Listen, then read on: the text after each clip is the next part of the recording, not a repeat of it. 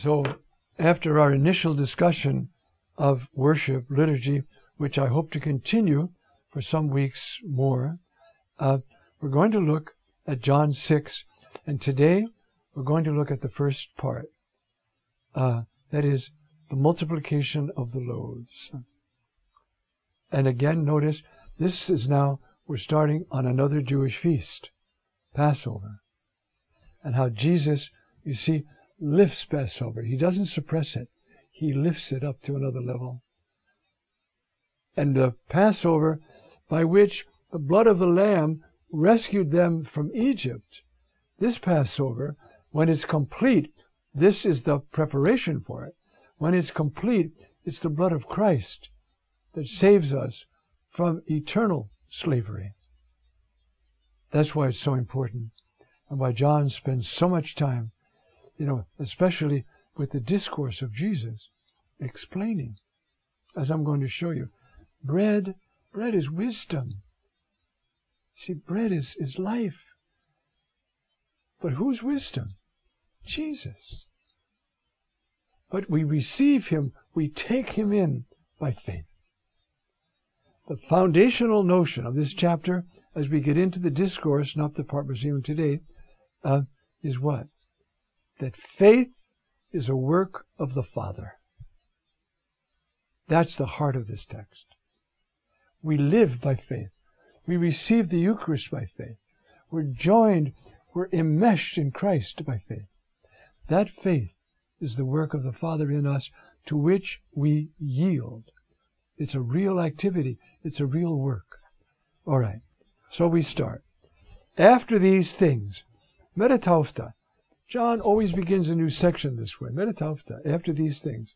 So he's saying, I'm starting something new. Okay? Jesus went off to the other side of the Sea of Galilee of Tiberias. Both names, because the both names were given to it. Okay.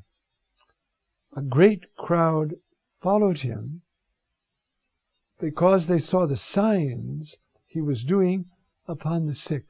Why does John call them signs? Why doesn't he say the healings that they saw upon the sick? Because a sign points to something else. This sign points to the eternal healing. We could get healed. Somebody could pray with you, happens all the time, and they're healed. But I'm still going to die. But there will be a healing in which even my body is immortal.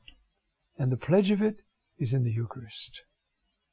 St. Irenaeus says, I think I've quoted this before, St. Irenaeus says, it is impossible for a body into which the resurrected, beautiful body and blood of Jesus Christ has entered, if that person doesn't turn from Christ, it's impossible that that body not rise again. Impossible. The seed of the resurrection is in the Eucharist. Isn't that beautiful? When we come and receive it, the body of Christ, Amen. This is eternity. This is Jesus coming to me now this way. But as Catherine of Siena used to tell the Lord, Thank you, Lord. I can't even believe to thank you for your mercy. But how long do we have to keep this up in symbol? I want to see you. I want to be inundated by you, taken over by you, transformed by you, identified with you. Well, we're going there. That's the discourse. Right now, we're just beginning. But the sign points, all those healing signs point to the mercy of the Father who's working in Jesus Christ. I do the, the, I'm doing the works that the Father does in me, Jesus says, right? So it's the Father's works showing forth what's in store. You see? And that's why, but they were following. Well, they might have been just said, wow, that guy was crippled, now he's healed. That's a miracle. That's fine. Is it a sign? Unless it starts to point to who in Christ is doing all this the Father. Then you get it. And unless you follow a sign to its goal, you don't arrive. Suppose I'm driving along the road and the sign says Chicago. So I pull over. Okay? I'm not at Chicago. I'm only at the sign. I got to follow the sign to Chicago. So I have to follow the sign to heaven. That's the whole point.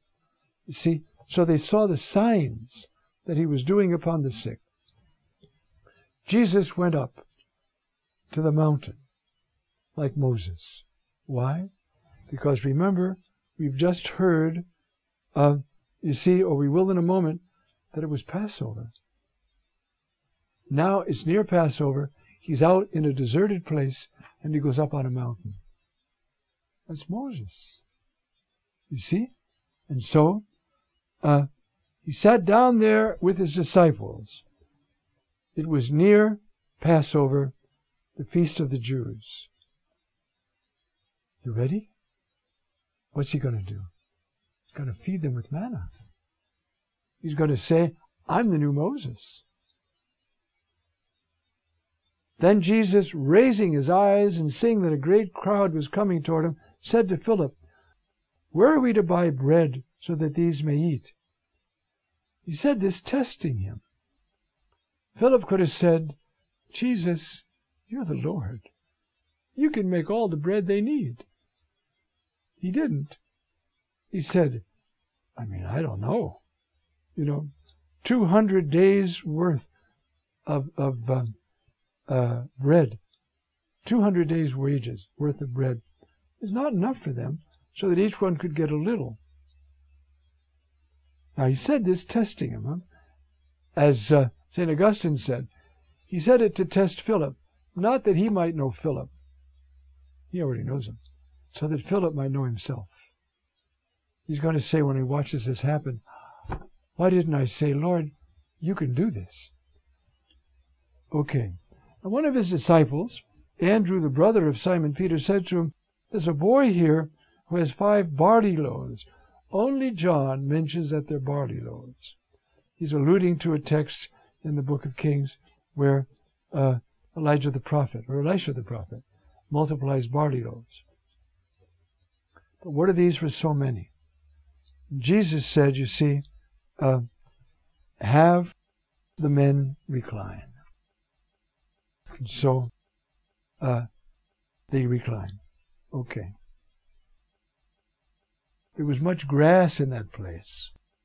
Is that an allusion to the Psalm 23? He has me lie down in peaceful pastures.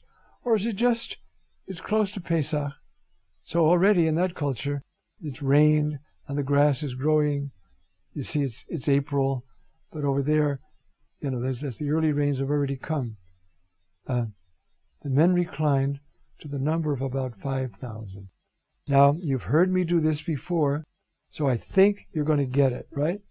He took, he gave thanks, he broke, and he gave. You see? Uh, Eleven uh, tos tus artus, he took the bread, Evcharistisas, he gave thanks, and he distributed it, you see, gave it out um, uh, uh, to everybody as they wished, uh, and the fish as well. Then he said to them, Gather up the fragments so that nothing be lost. Why do that? What are these fragments? This is so intriguing. I don't think we figured it out yet. We've been trying for 2,000 years. Why? And remember, this is the only miracle recorded by all four evangelists. And Matthew and Mark recall it, call another one just like it, another time. Gather up the klasma, the klasmata. The, why? Gather up what I've touched and multiplied and keep it. It's only a small step and the fathers take it. These klasmata, these fragments, that is the teaching of the church kept in the baskets of the apostles until the end of time. Because this is wisdom. See, wisdom is bread. Jesus is bread. Jesus is wisdom. The background to this incident and the talk that follows is so full. Remember how I mentioned before allusion? You know, pretty clear. There's not even an allusion, there's a statement. This is Passover. He's in the desert, he's feeding them. What is, who is he? He's Moses. Now you know it says in Deuteronomy 18 that the Lord is going to raise up another prophet uh, like me. They, the Jews, they meant there'll be prophets like me. Come along, and this is how you tell them. They took it to mean there will be one prophet, and he's going to set everything right. The first prophet got this out from slavery to Egypt and put us in a new place. Now we're in the new place, but we're in slavery to Rome. So the new Moses has to get rid of Rome. That's their idea. You see, he's going to get rid of more than Rome. He's going to get rid of mortality. You're going to live forever because his very body and blood are going to be your body and blood. So the oppression that you're going to get rid of is sin, darkness, even death itself. You see? Uh, so these 12 bushel baskets, you see, they're not bushel, bushel baskets, they're another kind of basket actually. A kofina, I think it's called. Yeah, kofina. The other text, when the 4,000 is another word. But you see, gather this up. Save it. Why? This is the multiplied wisdom. It's bread. You feed on it. What are they saying? If you imbibe, if you take in wisdom, Jesus, you'll live. How do you take in Jesus? By faith and by sacrament. Both. You see? That's what he's saying. So, the men, seeing the work, signy work, said, This is truly the prophet, Deuteronomy 18, who is to come into the world.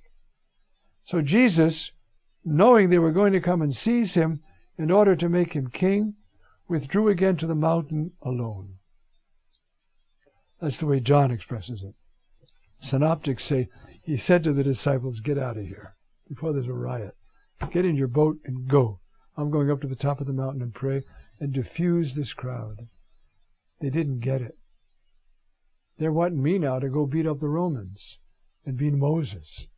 I'm not Moses, I'm Moses' Lord.